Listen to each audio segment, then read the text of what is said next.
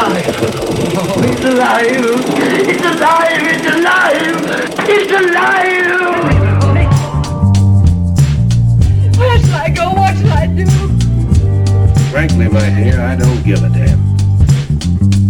He taught me keep your friends close, but your enemies closer. You're gonna need a bigger boat.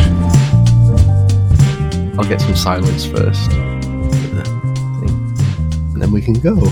Oh god, I should I should mention um, I had some Mhm. spicy food for lunch, so I might interrupt the recording. That'll just that- make it all the more entertaining. I had the proper spicy um, ramen. Oh, God, no. God, I Uh, was absolutely dead. Anyway, are we recording?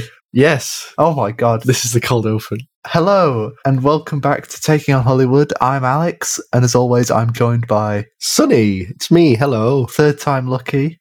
Third time lucky. The first recording went okay. The second one wasn't didn't go too great. Had a few technical hitches, um, and my brain decided We, to. we had to record it twice, stupid. and that was the second Yeah. film in the franchise. So maybe we'll have to record this one three times. maybe, maybe with every episode, we'll have to record it more. Well, that's going to be horrible. Anyway, this is Taking on Hollywood, the show where we give our take on Hollywood, review a different film every week. Film or TV show? Film or TV show. We haven't gotten to a TV show yet. Not yet. We're No. not brave enough for that. Um, but we are brave enough. I'm segueing. I'm, I'm hopping on my segue to Godfather Three. We're brave enough to take that on. Oh my! This movie. Well, so for the last two episodes, if you're not aware, we've uh, reviewed Godfather Part 1 and 2, Yes. uh, universally acclaimed films. Uh, part 3, not so much, and I can definitely see why. Yes. For me, it was. I. It's. It's not a bad bad movie, but it's not. It doesn't feel like it's worthy of the Godfather name. Well, yeah, I, th- I like bits of it. I really like bits of it. I really like, I love the ending. I don't like a lot of stuff in between. Yeah. Oh God.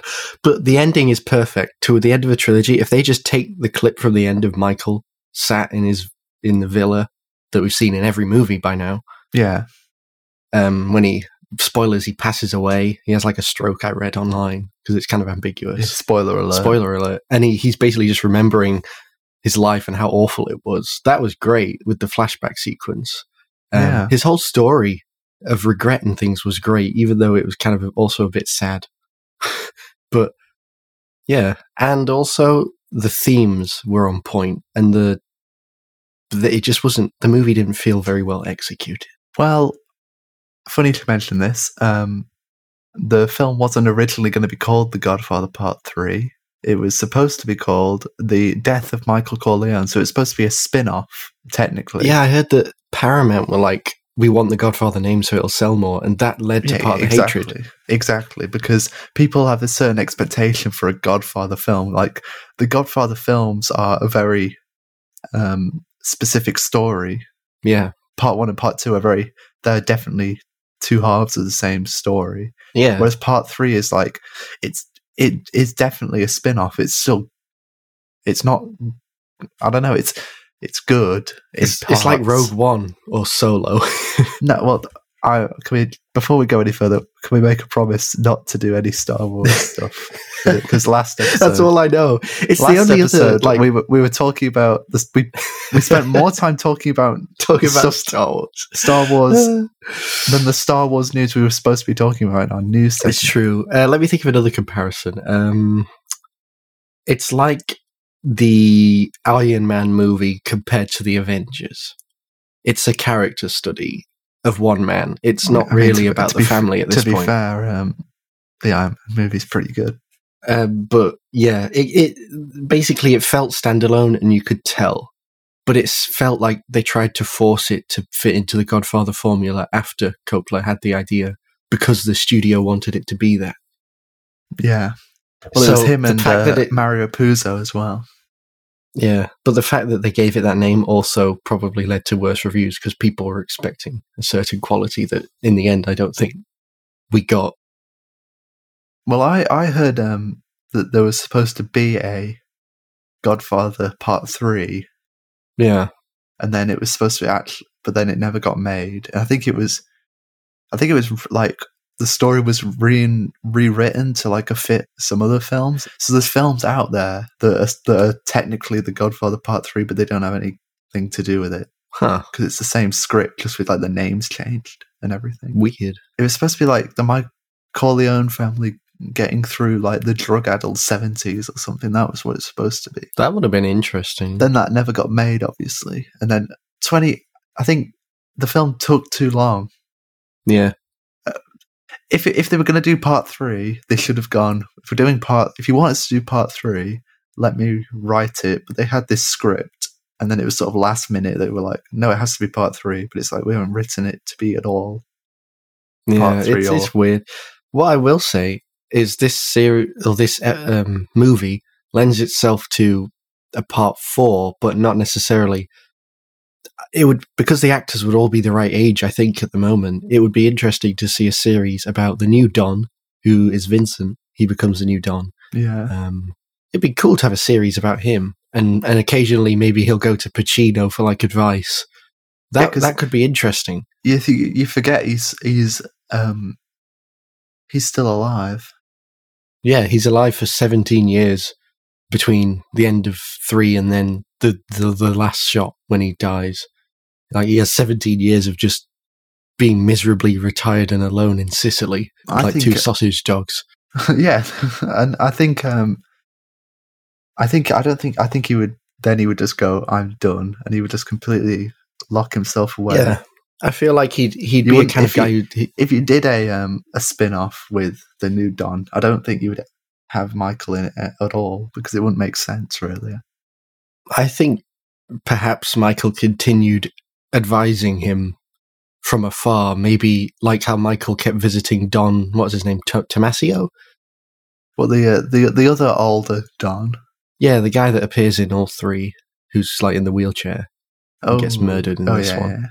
Michael's kind of like that, I think, to Vincent, where he's in Sicily. He he doesn't want a part of this anymore. He's kind of away from it, but he's not object. He doesn't object to people asking advice of him, that kind of stuff. I don't know, Well, it's weird, isn't like it? Because a a wise old hermit.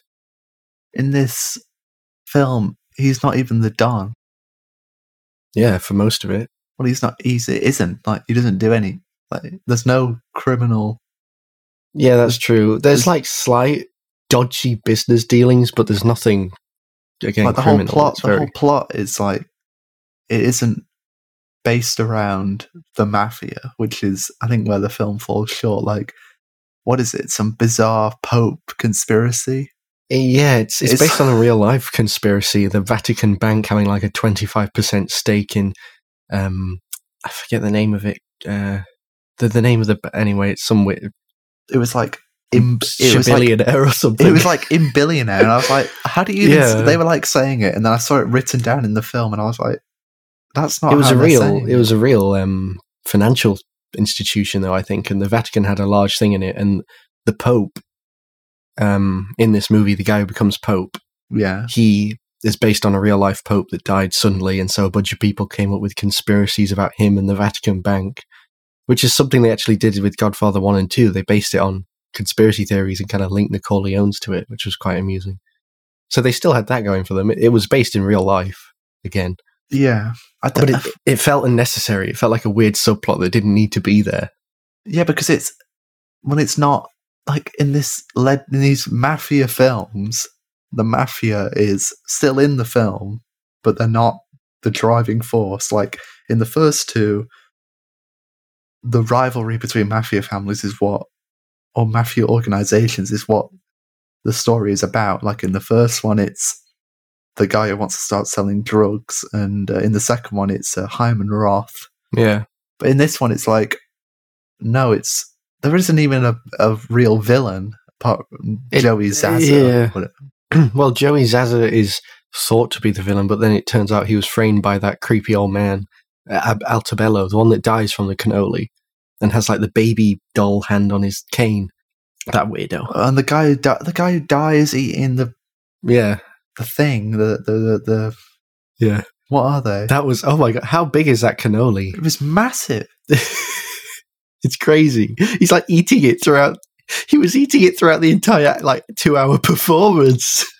I like, know. no, no. I was like, maybe It he's great. old. I mean, old people don't have that I guess. appetite. But yeah, he was kind of supposed to be the main villain, but there were so many villains, it was so hard to keep track of. It was worse than like Roth. And also, he was just a, a Hyman Roth knockoff. Like, he was an old friend of the Don or acquaintance of the Don who turned against him once Michael's in power. Like, it's the, it's the same. I I barely understood what was going in that climax. It goes on for way too long. They could have cut yeah. like a good five minutes, and it would have been completely fine. yeah.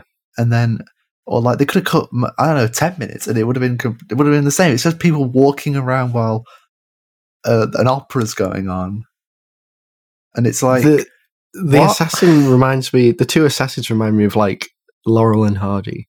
They were just so incompetent. it's just just, like running about like, whoop, whoop, whoop, like the three stooges. Yeah, the three stooges running about picking up weapons.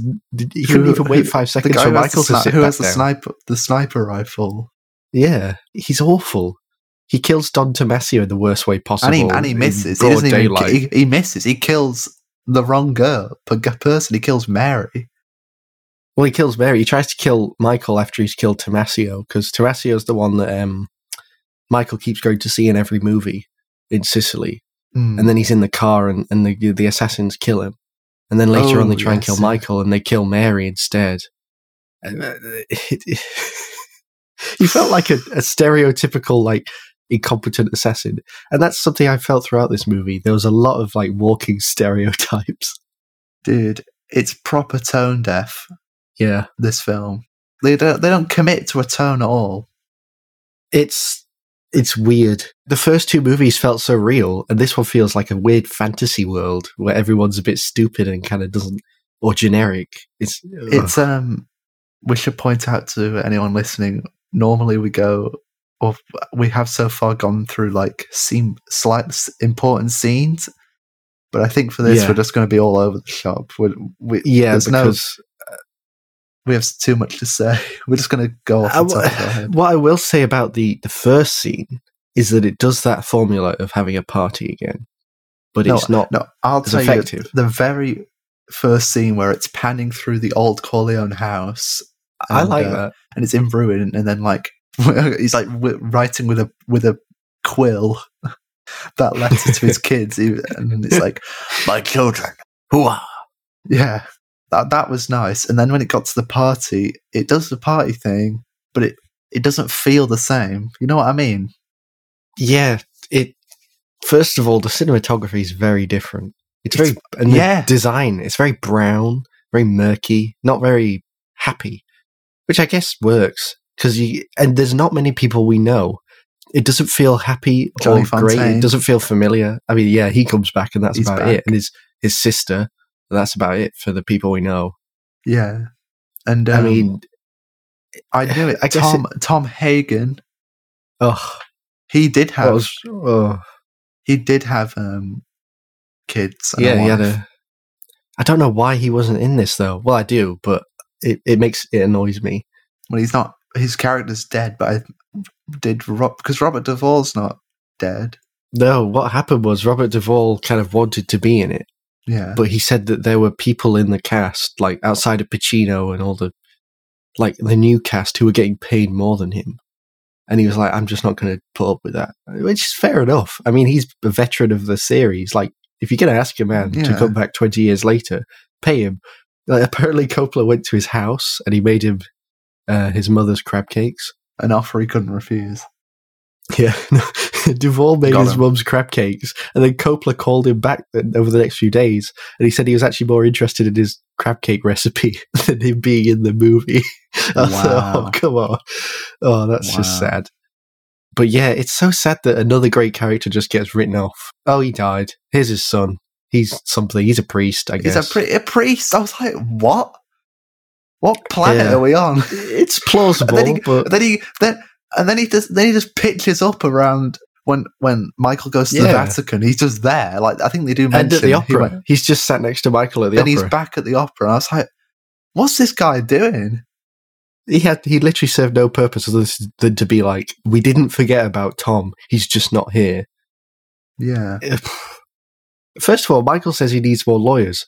So where the heck is Tom in universe? I mean, I guess he's dead, but Well, they say he's dead. they say he's dead, but I'm just like, I don't know.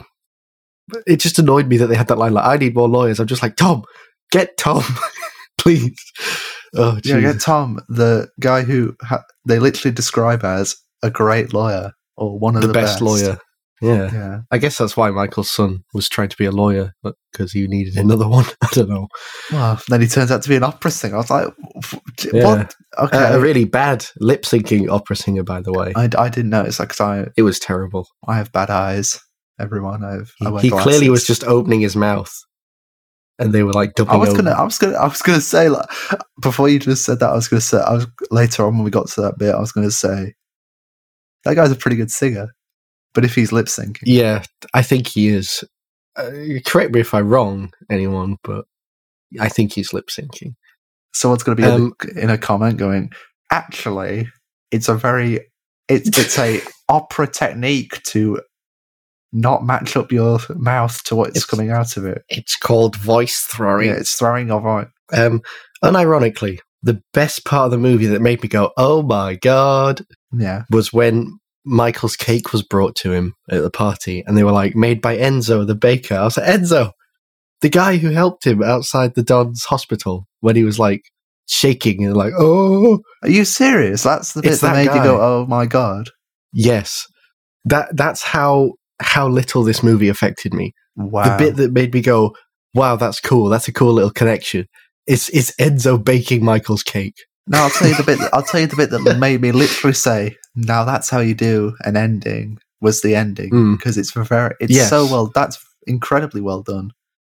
It is. I, I loved how they dealt with Michael's past in this. That's the one thing I really And liked. I also loved um, when Michael first has a stroke in the scene where he says, But does he? He has Yeah. like a diabetic fit or something. "Well, yeah, whatever." But they call it a it's weird. They call it a I stroke. I don't know why he has diabetes.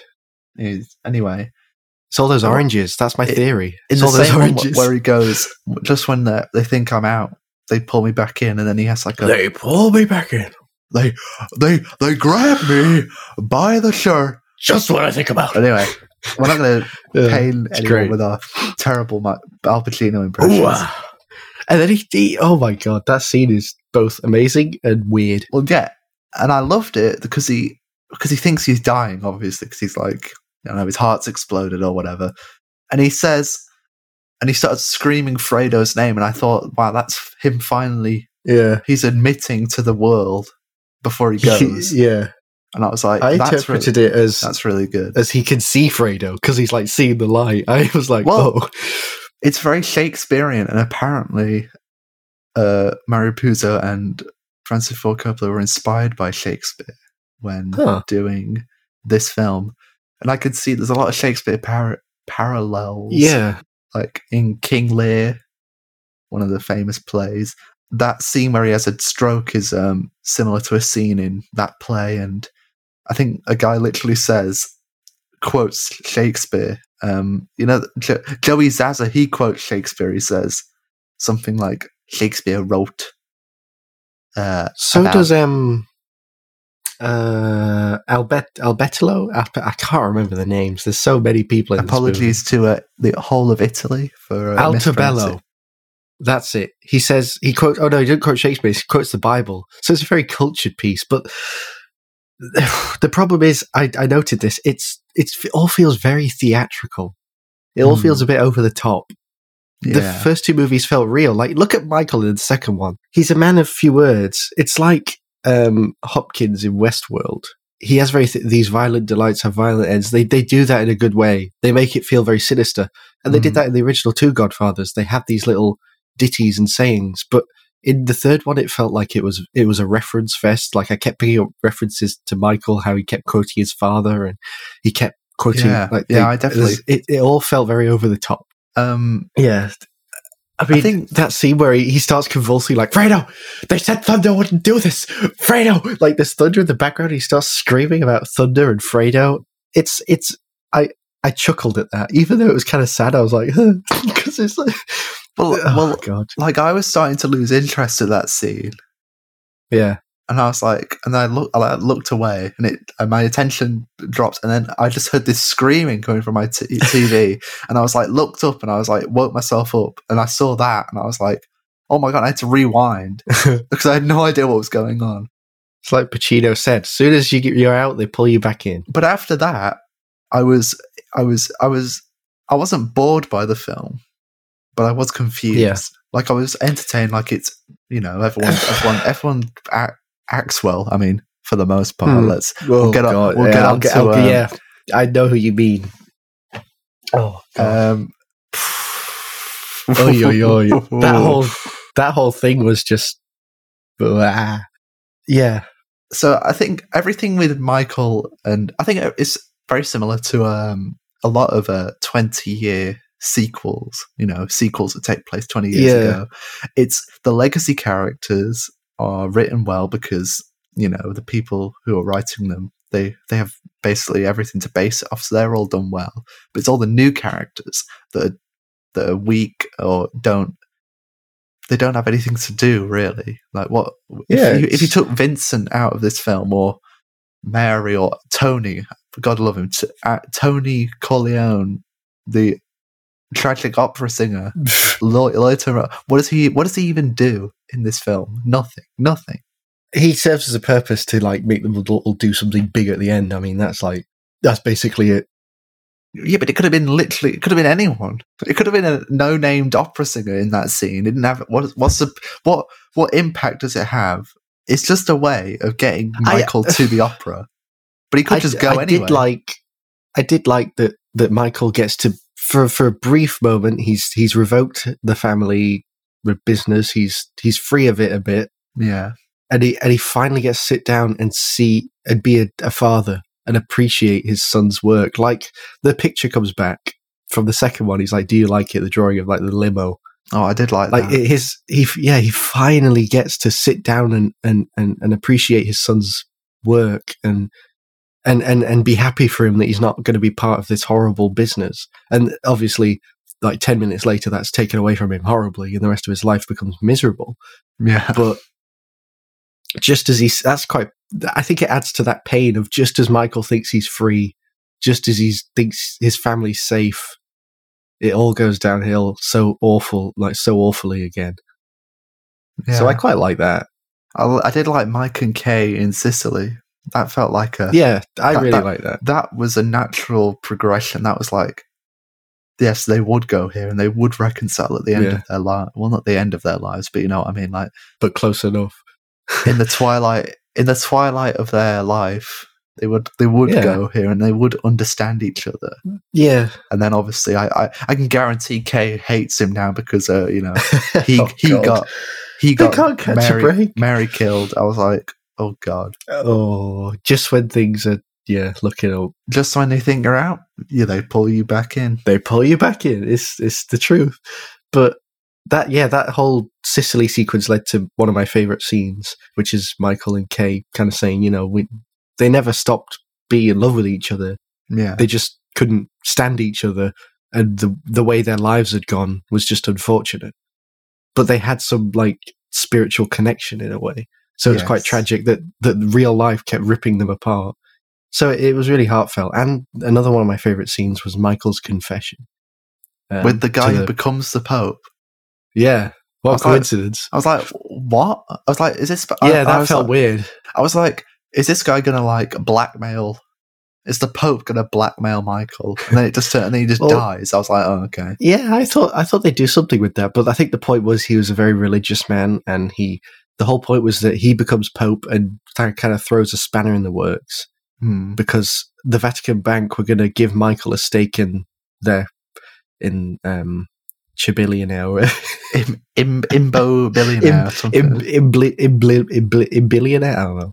And then they were going to like do some weird legal trickery and con him out of money. And then this new pope was actually wanting to be honest and actually sell the Vatican share to Michael as an honest businessman. So they had the pope killed. And they also wanted like Michael killed, I guess. Or was that Altobello? See what I mean? There's so many plot lines going on. They all kind of merge into one big thing that doesn't quite work. Um. I thought two was confusing. another tone deaf, another weird bit that made me think, God, this film's really tone deaf. Is when the helicopter shoots down and shoots all the mob people in the like one of the, one of the only mob scenes in the film, and it's like you're like, oh my god, like all these people are dying, and then like this guy just start. I've got written in my notes, right, Oh poss- god. right, possibly too much violence. This is my notes. Like Eh, nothing has any weight to it, like in the first film or the second. film. You can count the number of violence in on your one hand or two and all these characters kind of meant something to some extent. You'd been familiarized with them. They now, didn't just now appear. a guy gets stabbed in the with by glasses, which was so Oh. stupid and overly yeah, like they were building up to. it. I was like, just get on with it. God's sake, like yeah. it's like they keep cutting back to this guy getting patted down like three times, and then he just goes The- stabs the guy. And I was like, what, what's the point of that? that that wasn't even the worst death for me. The worst one was the archbishop being thrown down the stairwell towards the camera. That looks so awful. I don't remember that. I think I was like, Well, I I saw I- it in the behind the scenes, and then that shot, and it stuck in my mind because I was like, "That shot is awful." Is that from three? And then I watched three and saw the shot again. I was like, "Oh yeah, that." Why? It's like a rag doll with bishop clothes on, like flopping about, falling down a stairwell towards the camera. It doesn't look good at all. was there an Irish man in this film? Was one of the Yes, archbishops that- Irish? Yeah, that was the one that gets killed. The one that looks like Mr. Bean, and like looks really the- creepy. I was like, is he Irish? Like, it completely like because like he's Yeah, in the he's- opening scene. He's the one that like gives Michael the medal or something, you know, for being amazing or whatever. Yeah, and, that, go- and he like sounds and he's like speaking in Latin or whatever, and then and then like you, he goes, "Oh, top of the morning to you. You're right." Top of the morning, Michael. Hello. He's called Gilday, I think. Gilday? Yeah, Gilday. He's um basically Michael gets introduced to the church through that kind of medal and then they use Ah. that they both use it as a way to kind of do their dodgy dealings more, I guess. And back to the um the uh the helicopter killing everyone scene. Oh yeah. so oh, I've got in my God. notes also a bit tone deaf. All these people are dying, and they cut to a guy yelling about his coat. That's what I've written in my notes. I wrote that down too. My lucky coat. My lucky coat. He's like holding onto his coat. The man's about to die, and he's holding onto his coat, screaming, "My lucky coat." What? and then and then the whole that's the only scene. I was like, is that a reference? Is that something? Because it was like the whole film grinds to a halt. it does it again as well in that scene because the guy is this guy's covered in blood, bleeding to death, and he's like in a cartoon manner, like "Oh, you whippersnapper!" He's shaking his fist at the sky, going "Curse you, Johnny Saz, Joey Zaza." It's like, oh god, this what? I don't Uh, think I saw what? that because I was rolling my eyes so much.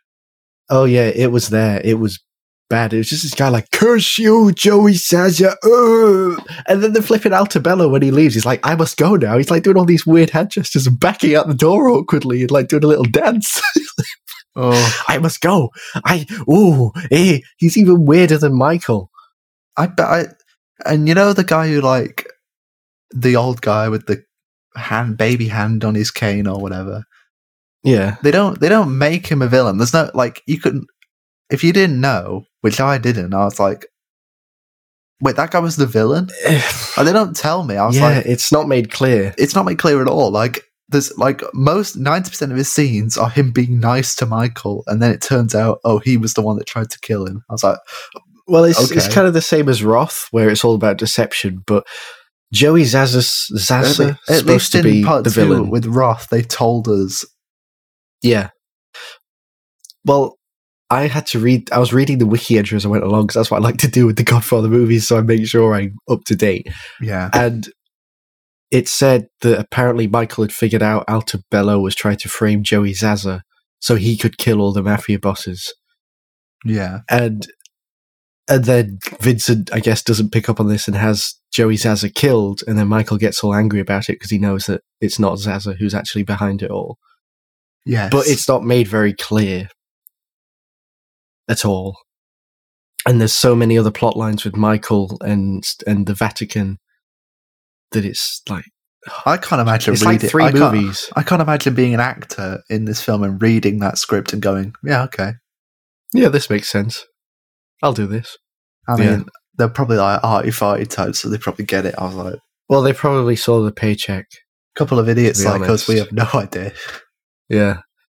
But one thing I did like is in the first one, Coppola exposed the mafia. In the Mm. second one, he exposed politicians. In the third one, he exposes the church.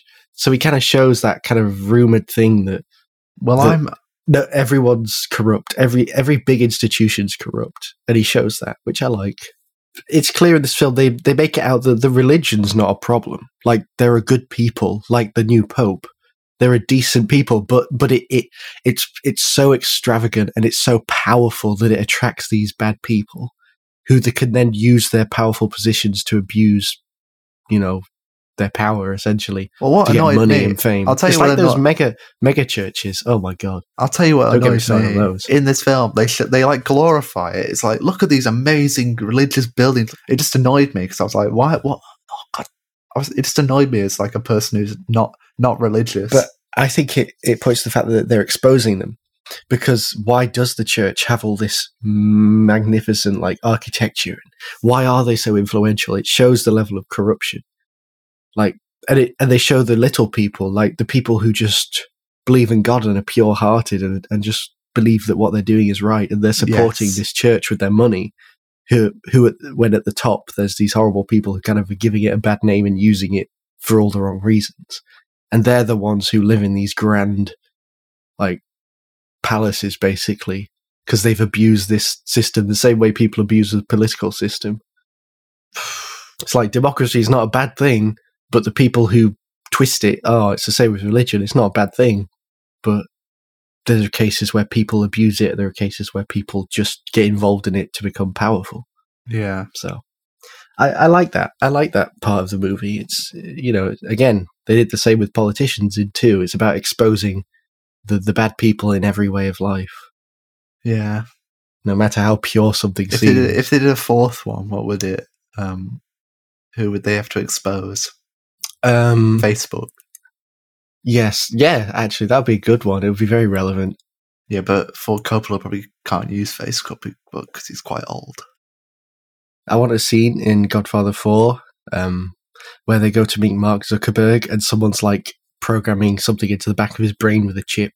I don't want another Godfather. I don't want any more Godfathers. I don't want another film, but I think another TV show would be like a spin off about uh, Vincent could be entertaining if done really well and really tastefully and, and not out of not out of money, but for respect to the movies and respect If they franchise. rewrote Vincent's character completely, yes. well, he'd grow and learn because I guess we're going to talk about Vincent now because I have we- a lot to we- say about. Can we, can we move into the elephant in the room, which is uh, literally everyone else in the film that's not Is from the previous two is dreadful. Awful. Dreadful. terrible. Awful.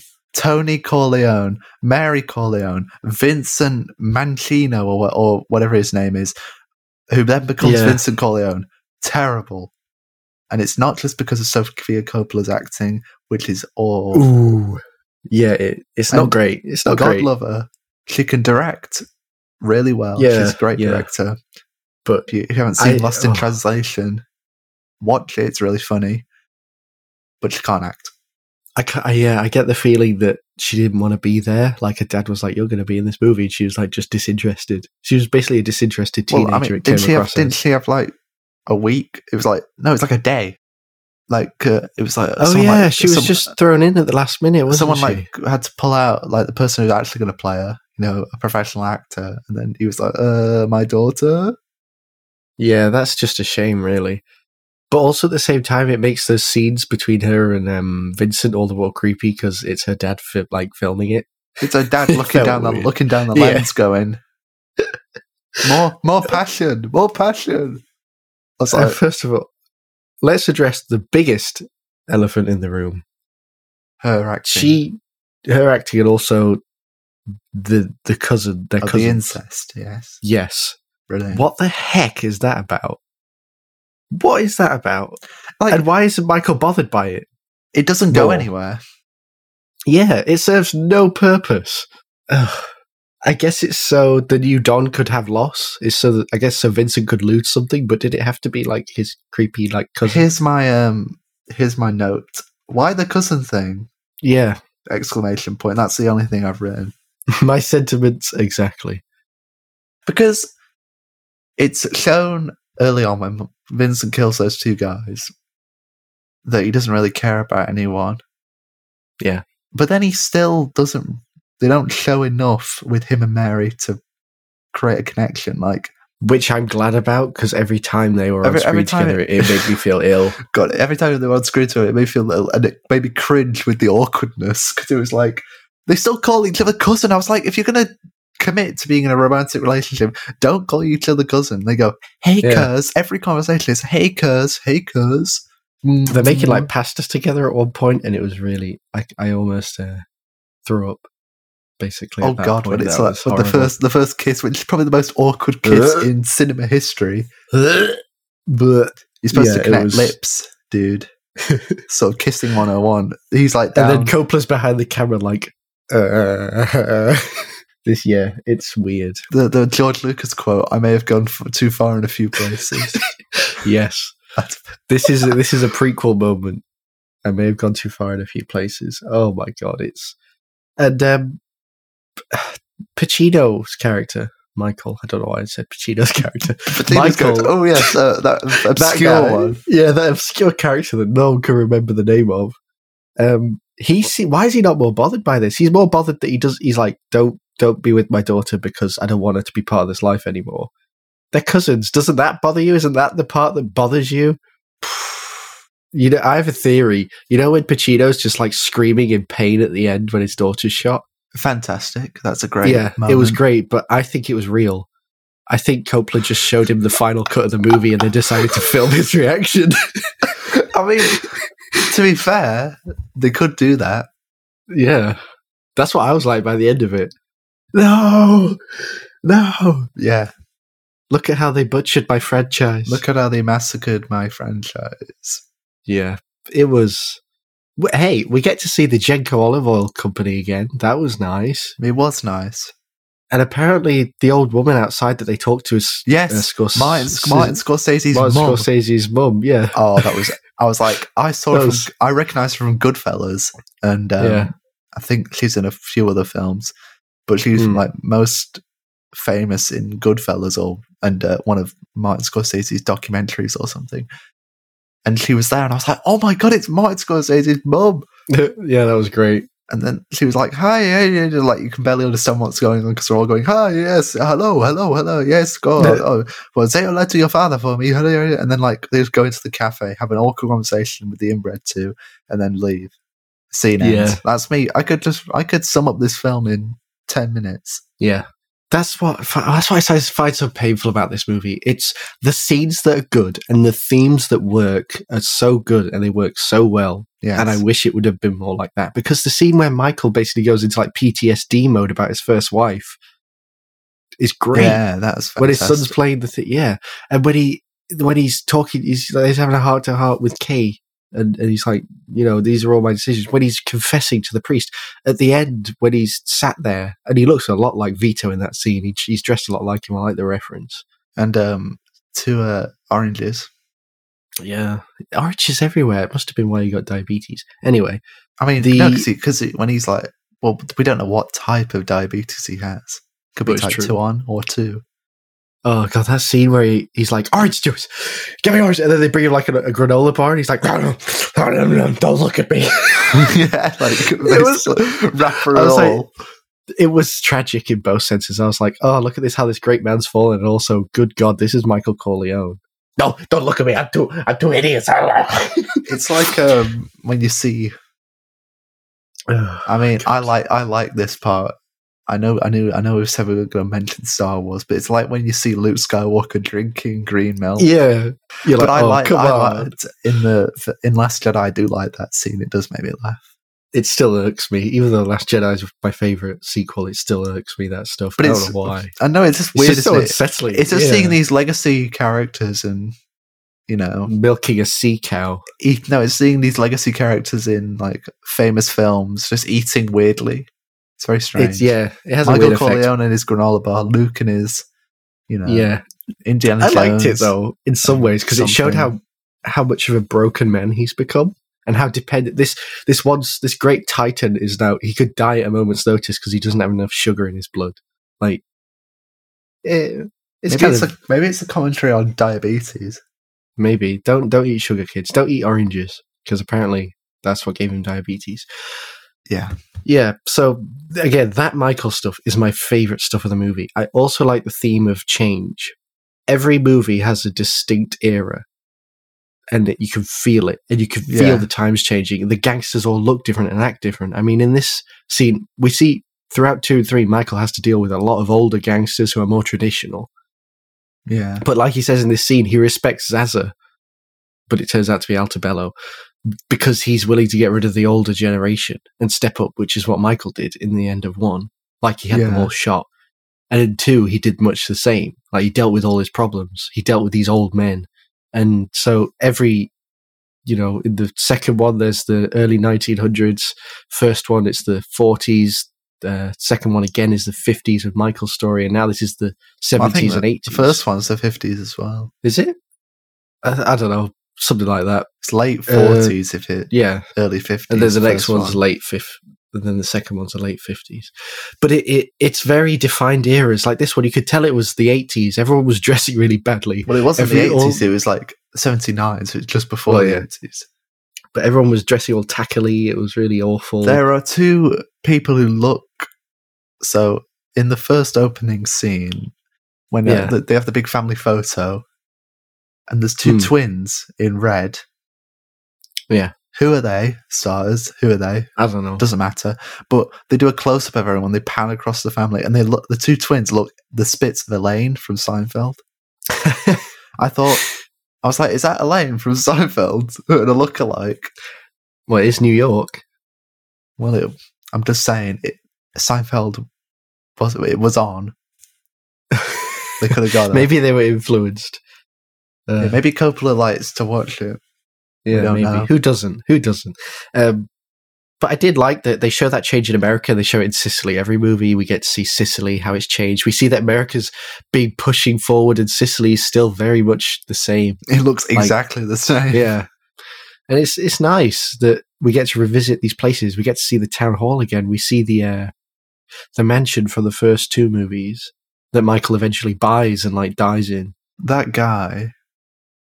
Um, there's a scene where a guy had where the guy goes. Is it the guy with the baby hand, Altabel, whatever his name is? Yeah, The guy with the baby hand, Craig Kane, and he goes to that. He goes to a um thing, and then he like there's like a young guy, and he goes, "Do the donkey," Oh god! and then this guy screams.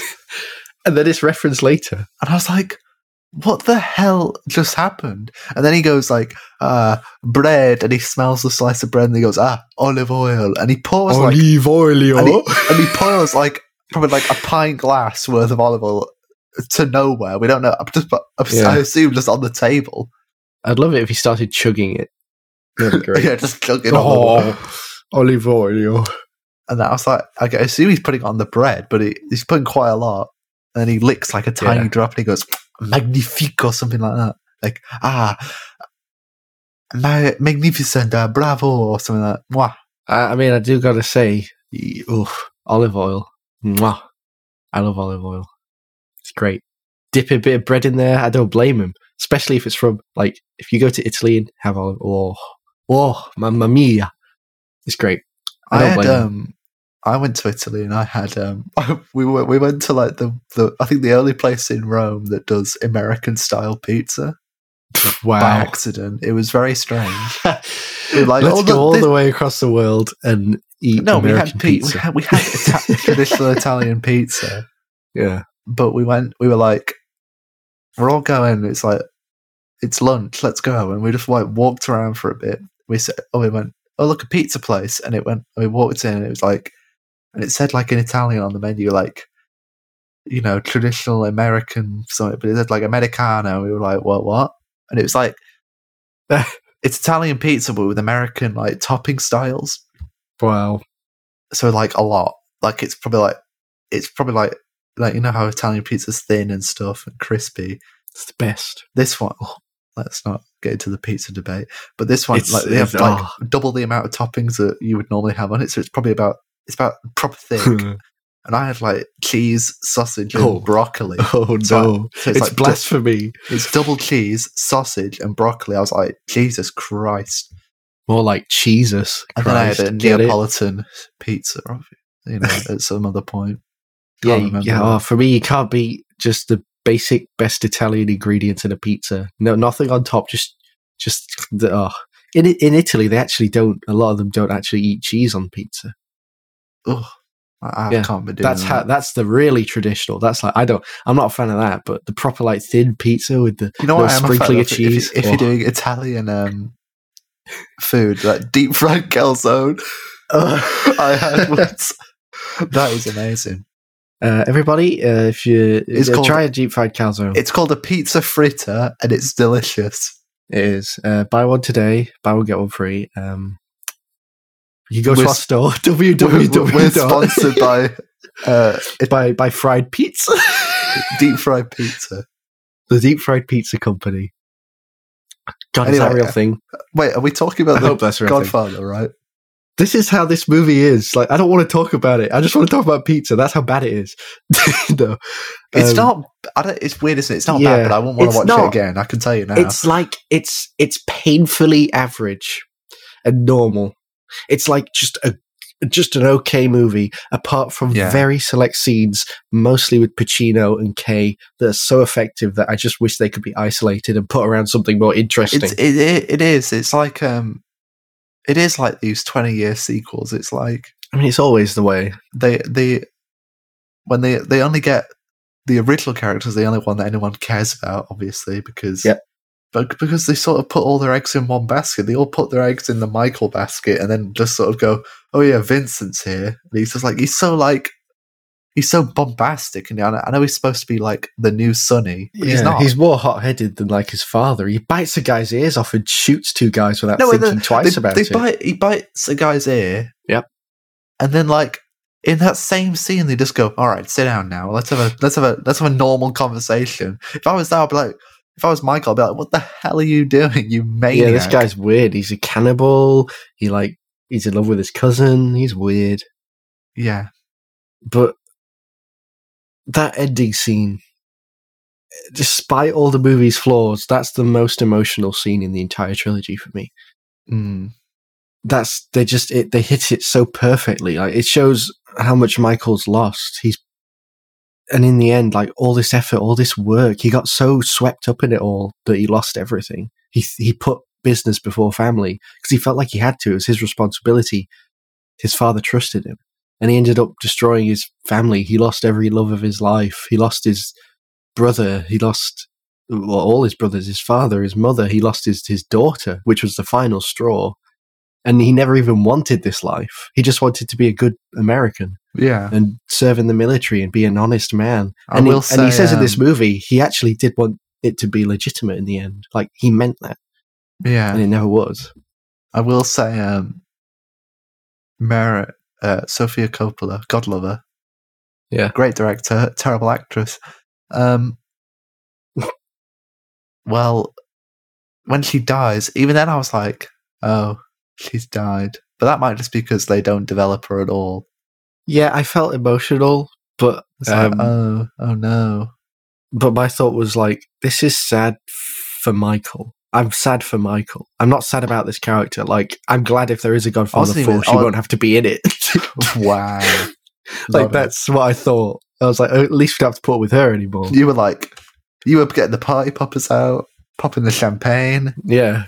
But yeah, that oh, Al Pacino's performance throughout this, even though I think the characterization, uh, the characterization of Michael was slightly off at times, I, it kind of made sense because you could tell he was like like his father in the first one. He by the end of it all, he was just tired. He was just done. He was ill. He'd had enough.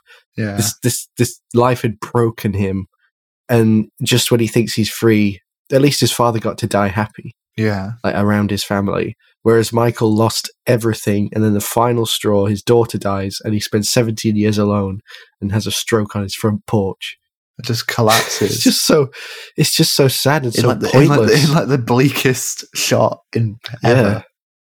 but it's so powerful because it's that contrast between him and his father. They were very different men, but in the end, if his father never would have done any of this, Michael would have probably would have had a happy life. His whole Well- family probably would have had a happy life. I will say, um, when um, I was like throughout the whole film, I was like, "There's no, there's no wow shots in this whole film." Like in the Yeah. first two, there's like shots that you have burned. We said this last episode. There's that burned into your mind, like, There's one for me. and the, the only one that's burned into my mind. Like I was, I was through the whole shot. I was like, "Where, where are the, where are the, where's Coppola's like wow factor?" And then Yeah. he actually did it in the final shot where it's the wide on Michael alone and as, Mm. as he collapses. I was like, that's burned into my brain now. But That felt like The Godfather more But I was than like- anything else in this movie. I was like, where's everything? And even then, like, where's the craft? Like, they're supposed to be masterful of craft, but it, it feels, in parts, it feels lazy. yeah, the like- script was off, the acting was off, The the, the entire edit- plot was off. The editing's a bit off for me as well. Like, yeah, they can linger on shots too long. Like when when Michael's talking off camera and having a big like when there's a scene uh, towards the start when he's talking to Joey Zaza, and he like yeah. and he gets up from he's, he's leaning on the desk and he gets up and he walks over and it like weirdly cuts. Like you can tell it's two I- different shots. Yes, And I, then- I noticed another one as well. And then there's another one where it's like it's just focusing on it's a shot of uh, Joey Zaza and you can hear Michael, you know, off camera, but he's, screaming, but they don't show him. I was like, if you It's for weird. me, if for me, if someone's saying a key line, you go cut to a shot of them. For me, it was jarring. You know when Michael's in hospital and he says to Vincent, "Okay, uh, lift me. I want to go to bed." Oh, and then it just it cuts to Vincent like holding Pacino awkwardly for a couple of seconds, like bef- like it's before they said action, and then dropping him onto the bed. I was like, that was a weird cut 'cause it's literally like five seconds in the future. You can't you can't really cut like that. You can't cut from one person saying something to ten seconds later doing it. You either show it or you cut away to later on. Like, it just felt weird. or just don't show it right around it. Yeah, If you if it's an awkward thing to like linger, like if, like imagine if they did the whole thing, like pick him up and then walking him over, and the camera just follows it. That's that like might not have been just- bad because it shows how broken Michael is as a man.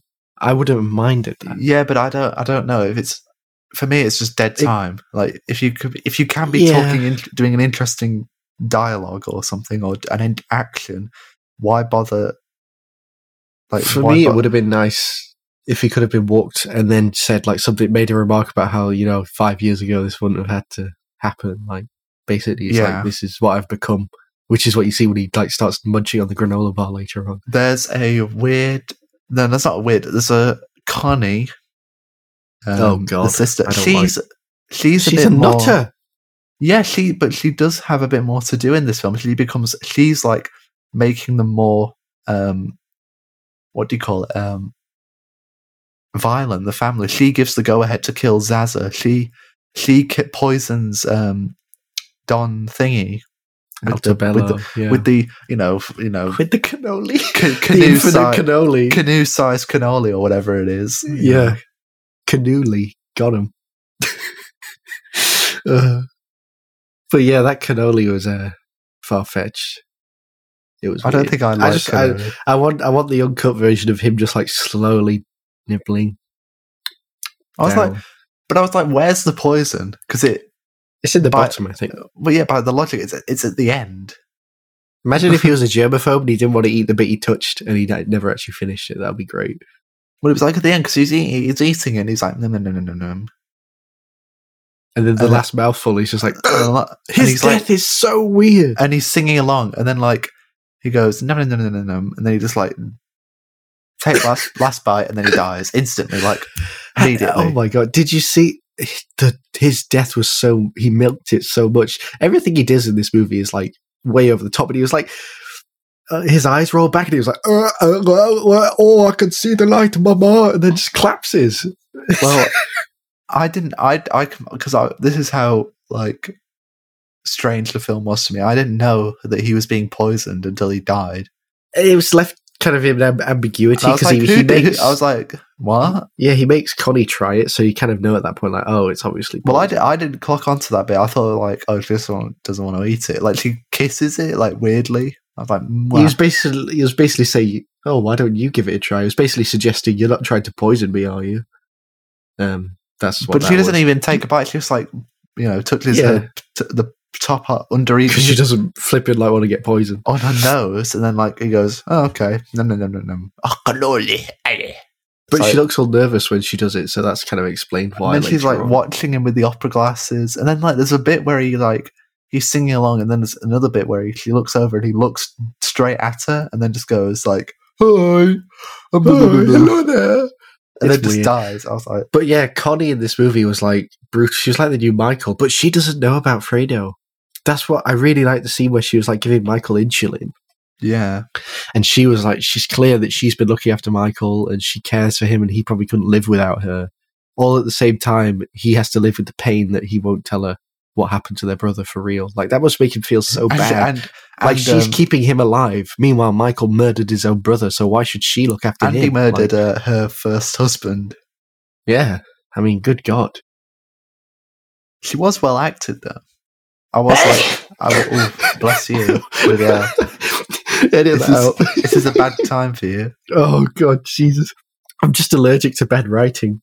Ooh. Oh, I mean, we're saying this like we could write any better. I mean, let's be oh, honest. I- our, yeah, I could, I script- couldn't our- act or write any better than this. Yeah, our scripts are dreadful. I, I'll agree. Apart from my um my my scripts, which are great. Check it out. Uh, YouTube.com Yeah, forward slash YouTube- Fla- Flavor Day Film Club. YouTube.com forward slash the Flavor Day Film Club. If you want to check out my um, two short films, soon to be three. Uh, you know, once I get around to finishing it, Yeah, but you know, I missed the but uh, deadline for something. But uh, whatever. Uh oh. Yeah, this movie. Uh, Uh, should we wrap it up overall? I think do we shall. I think it was overall a good movie with some really great moments. Michael was definitely done like justice. I liked where he ended up and everything that Yeah. happened to him. It's just unfortunate that all these they, they killed off so many characters. It's but in the bogged end they had nothing to work with. Yeah. And they kind of that the ending scene was perfect. Like it's so perfectly conveyed how broken this man is and how how much he doesn't want he didn't want any of this. He never wanted it. And suddenly his life's over and it's been full of misery before he could like even say like what's going on. He just had to do it. I always feel bad for him because it's almost like he was dragged in against his will. It took over. He was just like, uh, he kind of didn't know what to do. He was like, he was just like a scared kid. And then he ends up making all these horrible decisions and then later regrets it. He's basically thrown into this, not knowing what to do. And then he has to live with the guilt of it for the rest of his life. So I, I like that aspect. Again, the final shot couldn't be any better. If you watch Yeah. first two Godfather movies, then watch his daughter being shot, and then that final shot, that's all you need. Like maybe his confession and the bit with Kay. Not just ignore everything else. I'd say. I Like you don't need to um, make sense of it. It doesn't matter. if um if you're a like a, a new film buff, you want you're re- watching all these classic films for the first time, quite similar to us, really. But um, and if you've like watched The Godfather Part Two and Part One and stuff, and you've loved them, and you're like, oh, I've heard that Part Three is not great. Don't take it as Part Three. Take it as Yes. Yeah. the it's the epilogue. Well, it's not really that either. It's like a spin off because it was originally supposed to be a spin off. It was supposed to be called Death of Michael Corleone. That's what it is. It's not the part three. It's not the continuing adventures or whatever. It's exactly. It's not about the family. It's about Michael. it's Michael's film, which that's where it falls short. It's not about Yeah. mafia. It's not about you know the impacts of mafia on family. It's it's about Michael. It's Michael's story. And they still Yeah, managed to drag it out over three hours. I was like, I didn't mind. Weirdly, it went by quite fast for me. That's probably because I've not seen it before, whereas the other two I had, so I knew what was going to yeah. To happen. be to be fair, yeah, I, I think the f- the story was engaging, but it just wasn't. Didn't feel like The Godfather, which was sad. Like it was a good story. I could sit there and watch that and enjoy it. But yeah, but I could sit there and watch that, but it wasn't. It didn't make sense. It didn't make a lick of sense. I was like, okay, so yeah, but that's kind of the same with the first two for me I anyway. So like, wait, they're ste- okay, so they're stealing money. No, but if you the thing, the difference is like the first two have complicated stories that need you know to watch a couple times or stuff. But this, this, and th- but uh, as long as you figure it out, you know it goes. Oh, that makes sense. yeah, But this one, you figured out, you know, after thinking about it or whatever, and it's still like, wait, so what? The math, this mafia guy was trying to buy the, take money from the Vatican to pay for things in it, uh, and they were trying to steal money from him, and he was trying to buy. What? Oh, wait, wait, Yeah. um, wait! Two cousins are kissing now. What? wait, that guy's Yeah, been killed. uh, what? Wait, why is this guy screaming about a coat? a coat. When thousands, like thirty people are being gunned down, the whole room is being erupted with bullets, and this guy's going, "My coat, my lucky coat." So like That had the potential to be such a good scene as well. It could have been awesome, and he just made it If the- goofy. yeah, like they do- keep your tone consistent. You can Yeah. have like in a Marvel film, they can have an action scene and with with quips in it that are funny. Yeah, But in, in I don't think like, it was even supposed to be funny though. What was like- it supposed to be? I, I don't know. That's bad though. It's not good enough to be a joke, but it's so out of place that it it's not like what what commit, commit. Yeah, If you're going to take any lessons from this film, commit to a tone for your film. but yeah, but don't ignore this movie. I'd say you're gonna watch The Godfathers. Maybe like skip through the Vatican bits if you really don't want to. They it make an edit boring. of it where they just like cut out all the crap. Just tag it onto the end of two. Well, they did That's this. what I'd say. In 1977 on TV, they cut, they did a seven episode series where they put The Godfather and Part Two in chronological order and added bits in, Oh, and they did it over seven, seven, or was it four or f- seven? I don't know. It was over a few episodes, and that was the whole thing. And had exclusive footage, and it's called like The Godfather Saga.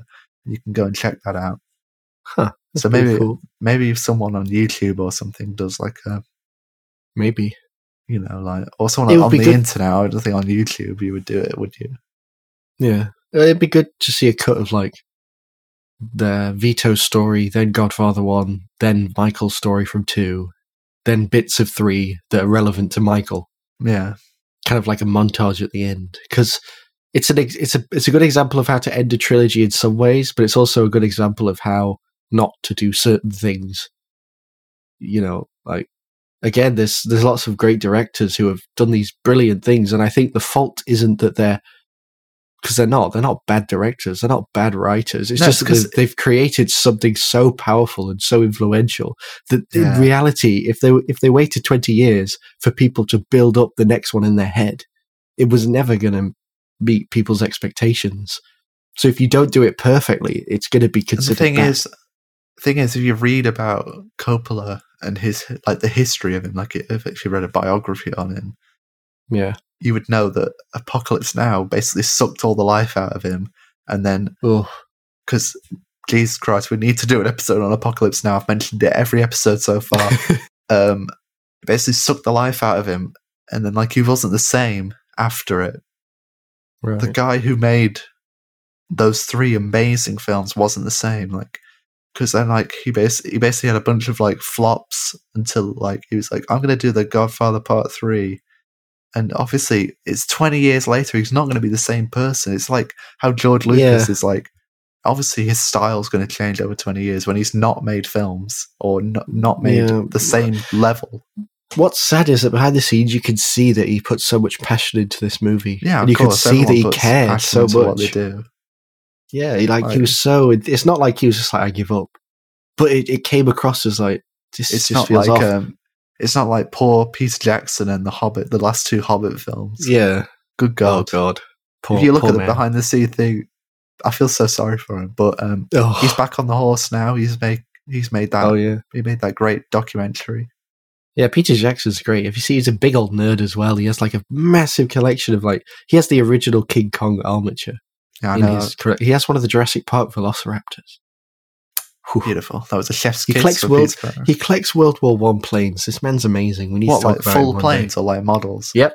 And he The has whole and he- plane? he's scared of flying them, so I think he said he has people fly them so he can watch it. Dude, I'd be bloody scared of flying a World War One plane. I It's like would, hundred yeah. years old. They barely flew when they were But, made. yeah, I, I. You, you wouldn't be able to get me in one of those. I don't blame him, but he really likes the way they look. Apparently, No, a Spitfire. he's an interesting guy. That's a different story. oh, whew. they they're terrifying too. Well, Okay, so loud. We Anyway, stop? welcome to Plain Talk. Welcome to play. Welcome to Peter Jackson cast. Yeah, one one thing I'll say about people like Coppola and George Lucas and even Peter Jackson with The Hobbit is that when you make such a great and influential movie and then take such a long break, you give people time to Well, no, to to, be fair, to, to, to, to Jackson deify them. did. Peter Jackson didn't take a break. He just didn't Well. make Yeah, Lord of the Rings. but it's like with the with the sequels that Disney made. They were never going to be what people expected. The prequels, they were never going to be what people expected. The Godfather 3, they were never going to meet people's expectations because people had time to make these things up in their heads like, this is what I expect. This is going to be the best thing ever. Oh my God, I can't Yeah. wait. Which really doesn't help if the movie itself also doesn't turn out to be the best it could have been Yeah, definitely. because these people are already ready to like pounce. And we went into watching this movie thinking we know it's got a bad reputation. And even then, I was like rolling my eyes. So I can only imagine if you're a fan of the franchise and you're building this thing up and you're looking forward to it, how disappointing it must have been. I didn't hate it as much as I was like people like, you know, you read stuff online. It's like, God, this movie made me want to kill myself. Eh. Yeah, it's not that bad, but you can understand why they say that. If if if they went into it genuinely believing it was going to be good Yeah, or great, yeah. So yeah, again, and if you um, if you like constantly make YouTube videos about why it's the worst film ever, uh, this it's just not goes, healthy. This goes for every um, film ever. If you constantly make YouTube videos, you know, doing stuff, you know, if you write a song to play outside the premiere saying George Oh, Lucas, uh, uh, I can't, can I? I can't really say it. um, Did uh, horrible violated. things. Let's say vi- yes, Violated, Violated, your child childhood which is just like oh, with a big smile on your face. Uh, you're uh, wasting your time. It's not healthy either. Like, sure, criticize the movie, vent about it a little, but don't hold on to it for years. Don't be like, oh my god, I can't get over this. Don't go posting online and screaming about it and and going online and signing petitions and Don't giving money to remake the don't- movie. Don't raise. I, I like how we've it literally gone onto Star Wars again. Even though we said we weren't, but don't don't raise millions of dollars to then it all be taken away by the con artists Yeah. who set up that up. I mean, we got to face it. There's going to be a point where the Marvel movies probably start going downhill, and it'll, Yeah, the same will happen again. Well, there The was same there will was a happen point. again. There was a point when people thought they were going downhill. Yeah, but they but what you can do with a franchise going that long is you can so they were after avengers they were sort of like people were like uh, what these are a bit boring and then they made then they brought the russo brothers in james gunn and they sort of brought new life into it because they went do this Yeah. we'll, we'll we'll get a bit more unique stuff going in they brought taika waititi in they brought and they made infinity war which is like if you compare infinity war to you know age of ultron it's like what the hell's going on? Like once Yeah, I it's like night and day. wherever there's a failure story or a sad story, there's a success story. Like with the Marvel films, those are, they got revitalized. Star Wars is becoming revitalized now. They're kind of, I feel like we're going On to another TV. golden era for that on TV and through the multimedia. And Rian Johnson's trilogy and things are probably going to people. It's focusing on not the original characters, so people won't be as mad about it. Fresh fresh blood. That's what you need. Yeah, you can't complain about something that's wholly original ruining your childhood. And I think The Godfather needs that. It doesn't I need think- that. I think it could just leave it be. Leave it as two of the greatest I- films I of all really- time.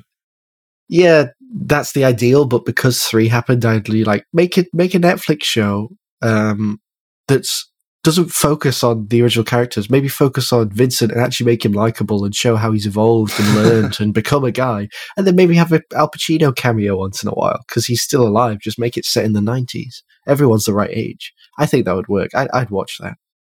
Um, But yeah, I disagree with that. But shall we move on to our next segment? uh, the next segment uh, this week we're doing a combined Sunny Yes. Soapbox and um, Calm down, Kubrick. Calm Down Kubrick. Yeah, Because I was uh, too busy to come up with something. and I at the last minute was like, "Ooh, this is a good one to talk about." Because I was thinking, like, what should I talk about? What this or that? And then nothing was interesting enough. And then I I thought this one's good, and we can both talk about this. Har ye, har ye! I declare myself pickled tink. Shut your fucking mouth! Shut the fuck up, you cunt! Boy, that escalated quickly. Almost a hundred years ago, well, over a hundred years if ago. you can th- if you can think back that far, everyone, Yep. Uh, if you're as old as me, you'll remember. mentally old, not not Uh, physically. Mentally, yes, I live in the past. No, uh, almost 100 years ago, the Cabinet of Dr. Caligari, I believe it's called. The, it's a silent horror film, German. I think was it was it be classed as expressionist? I don't know. Basically, I've not seen all of it. I've seen clips of it, and uh, Well, I highly it'd, be, it'd, be, recommend. it'd be hard to watch all of it because I, I doubt. yeah, it's all it's like an hour and a half to two hours of. You can get out like Blu-ray stuff, but it's, Can you actually buy it like f- complete? yeah, yeah. Oh, right. I thought like, it'd And be the, but there are different that's, like- speeds. Like some, pro- sometimes they published it faster, sometimes slower because it's a silent movie. So, yeah, um, but I highly recommend Cinemassacre's video on it. It's a it's a very good video, but um, based on what I've seen of it, it really got me thinking. It basically created the modern Gothic style that influenced films like Dracula and um, like I don't know, all those classic Hammer horror films, but also Tim Burton. A lot of Tim Burton's work, especially The Nightmare Before Christmas yeah. and uh, Charlie and the Chocolate Factory as well. There's Oh, it's set in these weird worlds where everything's crooked and off and weird and kind of insulated. And in the Cabinet of Dr. Caligari, it was a genuinely scary film. Like the villain was intimidating, and he didn't say a word. He just looked so creepy and weird. And he, the guy who played him actually played the man who laughs, who was the inspiration Oh, for yeah. the Joker. So you get that kind of creepy vibe. it was um as time of the recording, it was the Joker's 80th anniversary, not too long Oh. ago, like a couple days well, ago. there we As- go. At time of recording, when this comes out, it'll be like in I don't know, like a a month. Yeah.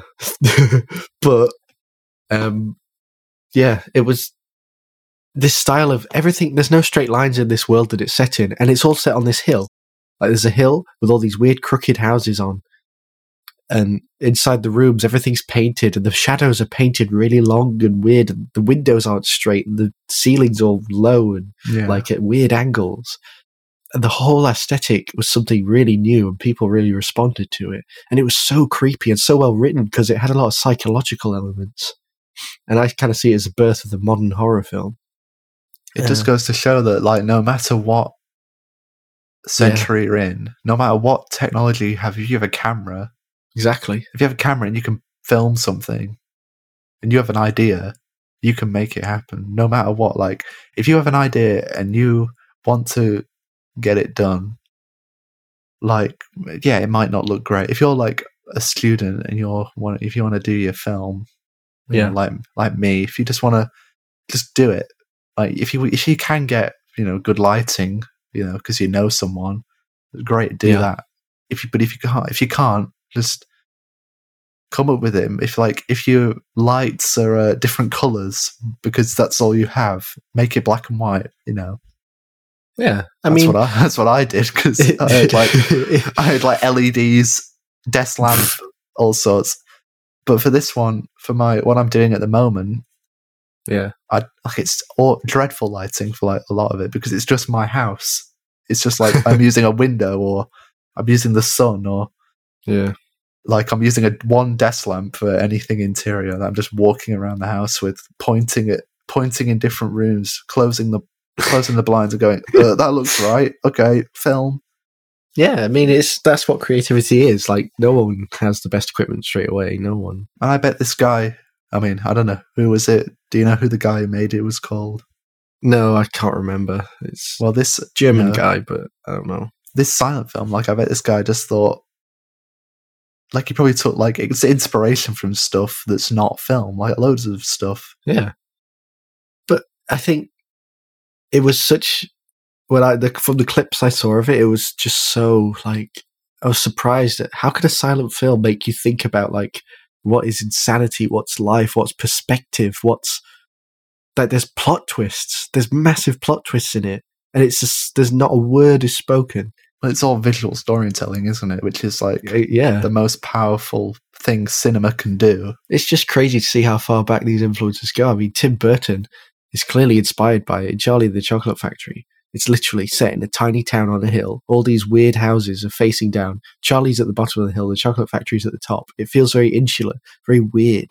And that's what Caligari feels like. It feels like all these houses on a hill, and there's a mental asylum, and there's like a man who travels around with this man in a box who actually turns out to be like a murderer. Oh it's just so obscure and weird and, and set in its own mad world that doesn't make sense. But it's so when you when you watch it, it's so it's clearly influenced so much of cinema, and and it's not actually that well known, which is sad. Yeah. So yeah, that's Well, that's my well, soapbox for the week. Well, like all people know stuff like like if you really care about something, you'll d- deep you'll dive deep. If you want to know something, you'll go and find it. Like yeah, like m- my my my grandma doesn't know, you know, who Martin Scorsese is, but I do because I I want to know. I want to know.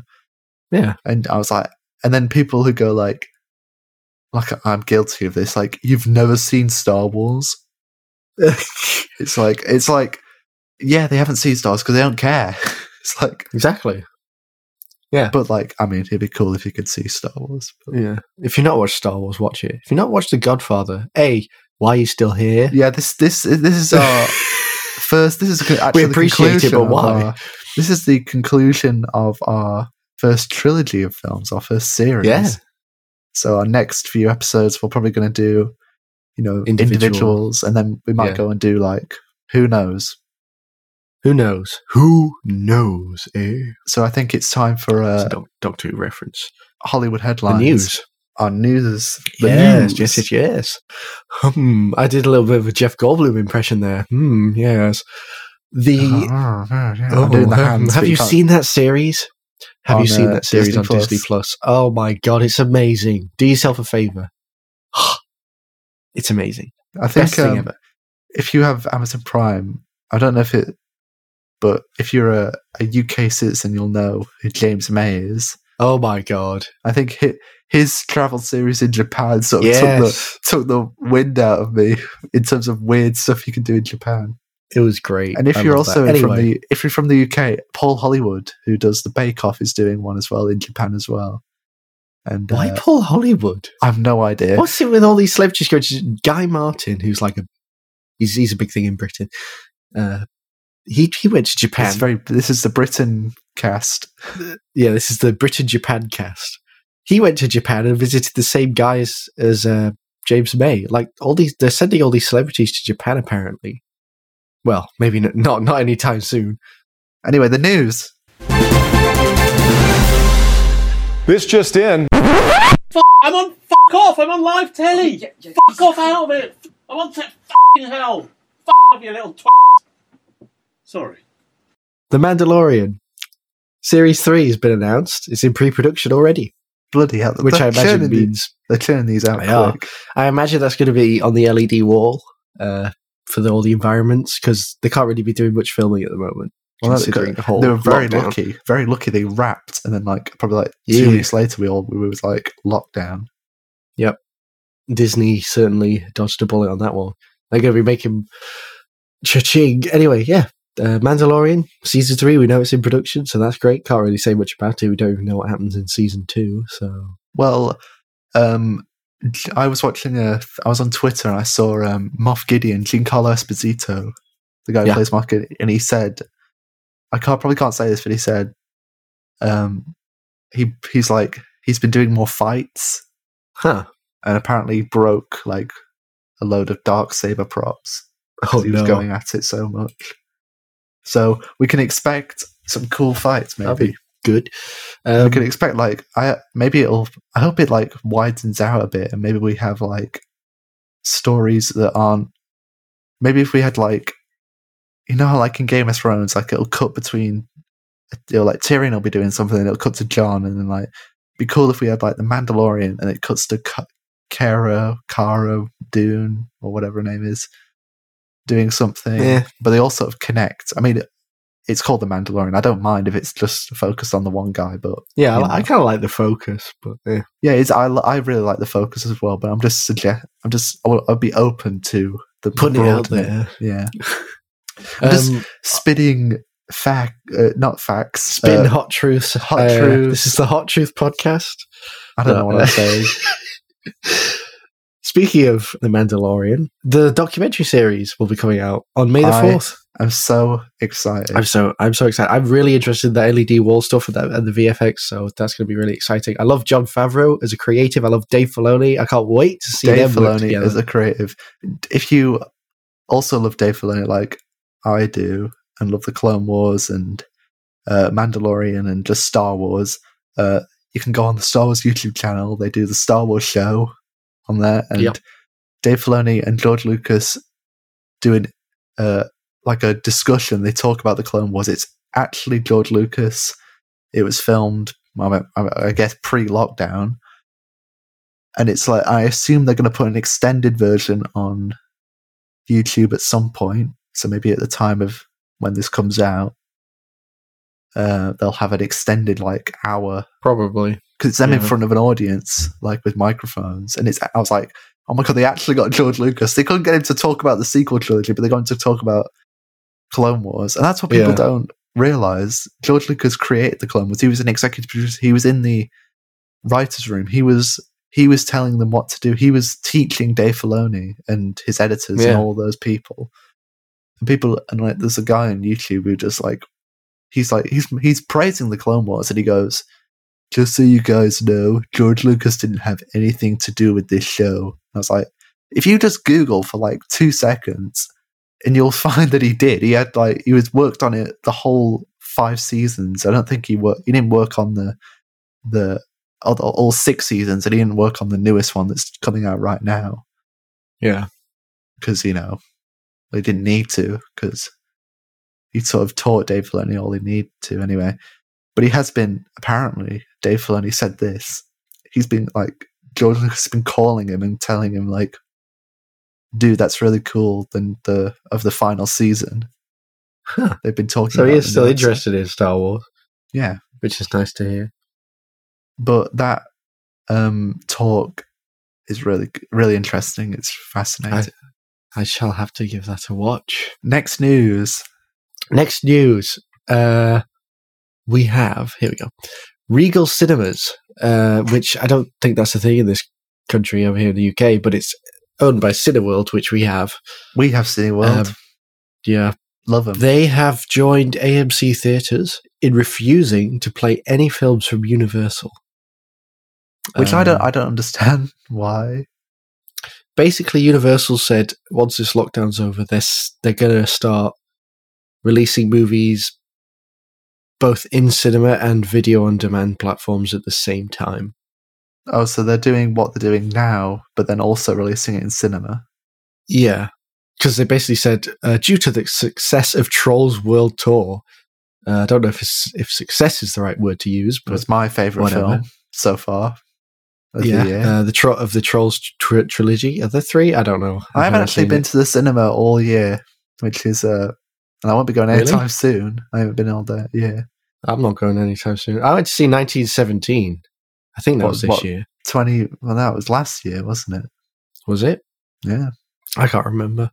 that I don't go very often. I prefer the comfort of my Well, own Well, no, because um, I normally go when everything starts to kick off. So like summer, Yeah. and um, summer and uh, to the till Christmas is when I'm like at the cinema quite a lot. Not I don't see everything, but I see a lot more because they release it. I'm like, thank God. But now, at this the end of this year, it'll be packed. Oh God, I'm not 'Cause, like, going. everything, everything from the year, it'll be like Bond, Ugh. all the Marvel films, like. "Du-du-du-du." It's going to be a nightmare for like crowded places after this, which is very counterintuitive. But whatever. The I, I hope the Oscars is just like a complete train wreck this year. That'd be Um, hilarious. Next piece of news: Nvidia. This is more kind of podcasting news, but I found it cool. If you have an RTX graphics card, which I don't, I don't think Alex does well, well, that's no bloody good, is it? Uh, but you can hack it. There's a little hack in the software that, that allows it to work on GTX cards. But basically, it's noise cancelling, which is useful if you're podcasting or even if you do it, you could apply it to movies for noise cancelling. This technology is astounding. Mm. Look up on YouTube. There's tons of examples. Um, A great example by YouTuber Barnacules Nerdgasm. Highly recommended. This is his video on it. It's astounding. He gets a vacuum cleaner, a fan, and like, I'm pretty sure he gets a leaf blower and starts blowing them over his microphone as he's talking. And the microphone somehow manages to salvage parts of his voice. It sounds like a really bad connection. What? What? But it, like, it cut out all of that noise and managed to take his voice and make it like So you could it- hear what he was it- saying. So is it like it was a- really bad quality, but it it like it did that. Like I've not come across any software that can do that before. what is it like? Like a algorithm that like just filters out, like filters out everything. It like sort of knows. It learns. It's a free beta at the moment, and what you can do is you can send reports to Nvidia of things that that don't work or that don't get filtered out, Yeah. or when your voice gets filtered out by accident, and they'll use it. And they're basically teaching this AI what human voices sound like. is it, I, I- I can just picture some of them complaints. When I played World of Warcraft and I squirt um, whipped cream into my mouth, um, the sound of the whip, it. the sound of the whipped cream can, uh, it doesn't filter out. So, and people say I, I'm a, you're going to get diabetes. People say I'm going to get diabetes. Uh, you know, and I don't want that. But yeah, it's amazing. It basically learns voices, so it doesn't cut out voices frequencies, but it cuts out everything else. And he showed examples of like real world examples of, and his aircon was on, and you couldn't tell at all, and his voice was barely affected. Wow. He could bang, you could bang on the table as loud as you can, and it doesn't come through. You could punch like tap the microphone, and it doesn't do anything. Like I have to spend you know quite a few quite a while filtering out my computer fan noise like occasionally you hear a bird or someone walking around or some You have to do music in the background for me as well. well yeah I've- got kind of this chaining process that automatically will do most of it for me but i still have to like listen to the entire podcast to pick out these the you know outliers but with this software it could change everything forever for that kind of stuff. Like, it's amazing. It's one of the biggest things Nvidia i've done in quite a few years i'd say. Like it's so impressive at how how accurate it is and, and it's and it's still only in beta so i'm looking forward to that as a as a sound junkie. It should be interesting. And I'm looking forward to it because it'll make your job easier. yes. And it'll make my Uh, job um, easier if I ever have to do the editing. yeah i've yet to try it out though because i've got a gtx so i have to do the little like notepad hack where you have to basically like open notepad and edit the code to get rid of the exceptions which Oh, is something you can only do in the beta. For some reason nvidia could have like programmed out that possibility with one line and they chose not to. It's weird. They just kind of it makes me wonder like did they did they leave that vulnerability on purpose? I don't know. So yeah. That's that's my news Is that the news? that's that's what we got that's the That's news the done. And that's the show, isn't it? that's the show we're Thank almost an hour two hours in again We need to just like we need to tighten these up a bit. yeah it's great we get an hour to talk about a movie an hour to talk about everything else I bet if I bet if we um cut out the uh, Star Wars talk, we'd probably like filter it down to a you know an hour for the yeah but then it'd only be like five minutes long okay. Okay. you- people should let us know if you want it to be Too short much and Star snappy. Wars. short and sweet. Yeah, uh, short and sweet or long and sour. I'm gonna stop you. I I'm gonna know. stop you there because um, uh, I don't want us to be. Uh, And, oh God! Anyway, uh, thank you so much for listening. The podcast is available yes. wherever you get your podcasts: iTunes, Spotify, uh, SoundCloud. I think that's Leave one. us leave us a good review. Pod Pod Bay, probably something like that. I don't know. Don't don't go there just in case. We, it's just what Um, we made up. If it um, might be dodgy. And be sure to share it, review it, smash Yeah. like. I mean, if you if you give us reviews, we'll read them. We'll take suggestions. Like we will actually read them because we we like we like interaction. well, Well, we might do a little bit of thing on a show if someone writes nice review. if you or write some write in this review, or you, if you, I don't know, we can set up an email. yeah. If that many people are watching, I don't know. And also, if you share it, then it becomes bigger and it increases the budget, and we can do more stuff. So yeah, Well, that's it. You're free. Until next free time, from our clutches. Uh, go back to do your work. be creative and stay safe. And that's our show for this week. Thank you so much for listening. Don't forget that episodes are available pretty much anywhere you get your podcasts Anchor, YouTube, Spotify, Apple Podcast, SoundCloud, you name it. Be sure to share this episode, tell your friends, and maybe even leave us a review.